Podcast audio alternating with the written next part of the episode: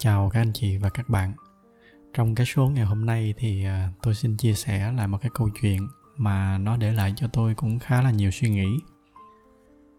Gần đây thì à, tôi có dịp đi cùng một đoàn công tác của chính phủ Úc đến thăm một cái cộng đồng của người Aboriginal.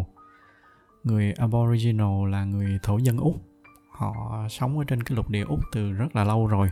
Theo một số cái nghiên cứu khoa học đó thì họ đã đến và sống ở trên cái lục địa Úc khoảng từ 50.000 năm đến 70.000 năm trước, nghĩa là rất rất lâu rồi. Bây giờ nếu mà các bạn có đến thăm nước Úc và mua những cái món đồ lưu niệm đó thì các bạn sẽ thấy có những cái hoa văn nó có cái chấm chấm tròn tròn mà có màu đỏ hay màu đen đó nó được trang trí ở trên đó. Thì đó chính là những cái hoa văn của người Aboriginal. Nổi tiếng hơn thì có cái boomerang mà mỗi khi nhắc đến nước Úc thì người ta lúc nào cũng nhắc tới trước đây thì um, tôi cũng có viết một cái bài viết ở trên trang ngọc hiếu com về cái lý do vì sao mà người aboriginal họ tồn tại lâu như vậy nhưng mà họ lại không có phát triển bằng những cái nền văn minh khác. Thì cái bài đó cũng khá là thú vị. Tôi sẽ để cái liên kết ở phía dưới cái phần mô tả của cái clip này. Quay trở lại cái câu chuyện lần này thì uh, ở trong lịch sử hiện đại của nước úc khi mà đế quốc anh họ tìm ra được cái lục địa úc đó trong những cái buổi ban đầu khai phá cái nước úc họ đã làm rất là nhiều những cái điều không hay với người aboriginal. Họ giết chóc, rồi họ có những cái chính sách rất là tàn tệ. Thậm chí là trong lịch sử úc còn có một cái thế hệ gọi là thế hệ bị đánh cắp. Tiếng anh họ gọi là the stolen generation. Sở dĩ mà gọi là những cái thế hệ bị đánh cắp đó là bởi vì những cái trẻ em thuộc cái chính sách này các em bị bắt phải rời khỏi cái gia đình của họ ở cái câu chuyện này nó được khắc họa lại rất là rõ trong cái bộ phim tên là Australia. Phim rất là hay nếu mà có dịp thì các bạn tìm xem. Quay trở lại cái câu chuyện thì ờ, sau này khi mà nước úc trở nên hiện đại hơn và họ nhân văn hơn ấy, thì họ bắt đầu có những cái chính sách để chuộc lỗi lại với những người thổ dân úc. Thì tầm đầu những cái năm 2000 đó thì chính phủ Úc họ còn công khai xin lỗi người Aboriginal về những cái sai lầm mà họ đã gây ra ở trong quá khứ kèm theo đó là những cái chính sách chuộc lỗi rất là ưu đãi dành cho người aboriginal, mà về cơ bản là chính phủ họ sẽ trợ cấp rất là nhiều cho người aboriginal. Thì câu chuyện ngay đến đây nó có vẻ như là một cái kết thúc rất là đẹp. Tuy nhiên, chính vì những cái chính sách trợ cấp đó mà bây giờ nó lại dẫn đến một cái vấn đề mà hiện tại chính phủ úc cũng đang rất là đau đầu trong số chúng ta ở đây, tôi đoán là ít nhiều chúng ta đã có một vài lần là chúng ta cảm thấy mệt mỏi với cái cuộc sống mưu sinh hàng ngày. Và chắc là cũng đã có một lần nào đó mà chúng ta ước là phải chi mà có ai đó nuôi mình để mà mình không phải đi làm nữa mà vẫn có tiền để sống. Thì ở trong tiếng anh nó có một cái câu nói, nó kêu là be careful what you wish for. Dịch ra tiếng việt thì nó nôm na là hãy cẩn trọng với những cái gì mà bạn muốn thì nó rất là đúng ở trong cái trường hợp này. Vì cái mà chúng ta đang mơ ước đó, thì nó lại chính là cái vấn đề gốc rễ của cái vấn nạn mà người aboriginal ở úc đang mắc phải. Thì tới đây chắc là sẽ có bạn thắc mắc là làm sao mà cái đó lại là vấn nạn được? Họ được sống ở một cái nước thanh bình mà lại gần như hoàn toàn được chính phủ nuôi, không phải lo lắng tới tiền bạc, không phải lo tới những cái vấn đề về sức khỏe, y tế, thì nó có khác gì sống ở trên thiên đường đâu nhưng mà không phải như vậy. Khi mà tôi đến cái khu vực mà họ sống đó, thì bao trùm cái cảm giác của cái khu vực đó là một cái cảm giác rất là nặng nề.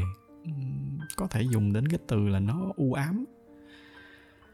Và số liệu cho thấy đó là cái tỷ lệ phạm tội hoặc là bạo hành gia đình ở những cái khu vực này là rất là cao. Sau này thì tôi mới được biết cái nguyên nhân nó là gì các bạn tưởng tượng nha khi mà các bạn sinh ra là các bạn không phải lo nghĩ gì rồi. Rồi vì vậy nên các bạn lớn lên cũng không có nghề nghiệp gì. Mà thật ra là các bạn cũng không cần nghề nghiệp luôn, bởi vì căn bản là các bạn cũng không cần phải làm gì, vì đã có những cái trợ cấp của chính phủ. Rồi mỗi ngày các bạn thức dậy, các bạn cũng không biết là bây giờ tôi sẽ làm gì đây, ngày nào cũng như ngày nấy.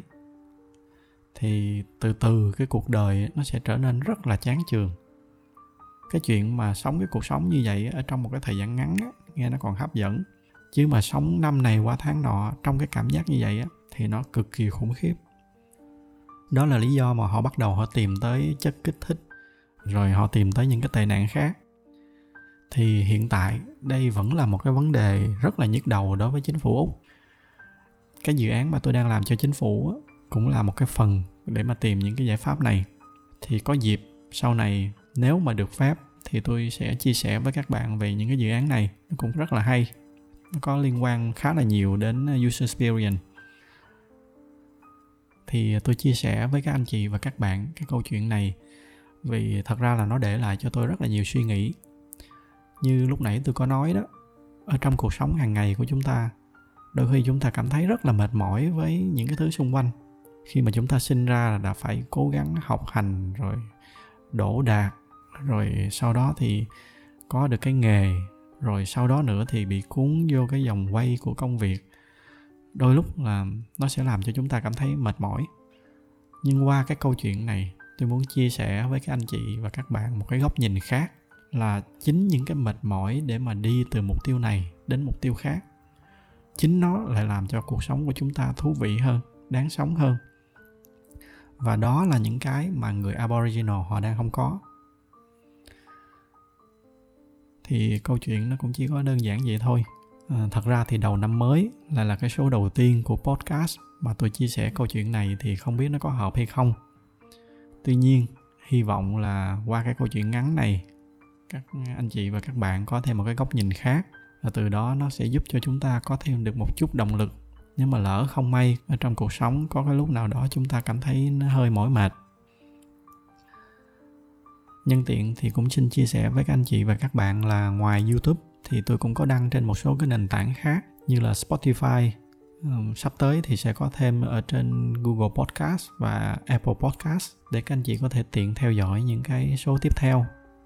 Tuy nhiên thì tôi cũng đang có kế hoạch là trong những cái số tiếp theo đó thì kèm theo những cái bài nói chuyện, đôi khi là tôi sẽ có thêm cả những cái minh họa để cho các anh chị dễ hiểu thì với những cái clip như vậy đó, thì tiện nhất vẫn là xem ở trên youtube. Do đó nên ờ, để tiện theo dõi khi mà tôi đăng những cái số tiếp theo ở trên youtube, thì các anh chị có thể bấm vào cái nút đăng ký.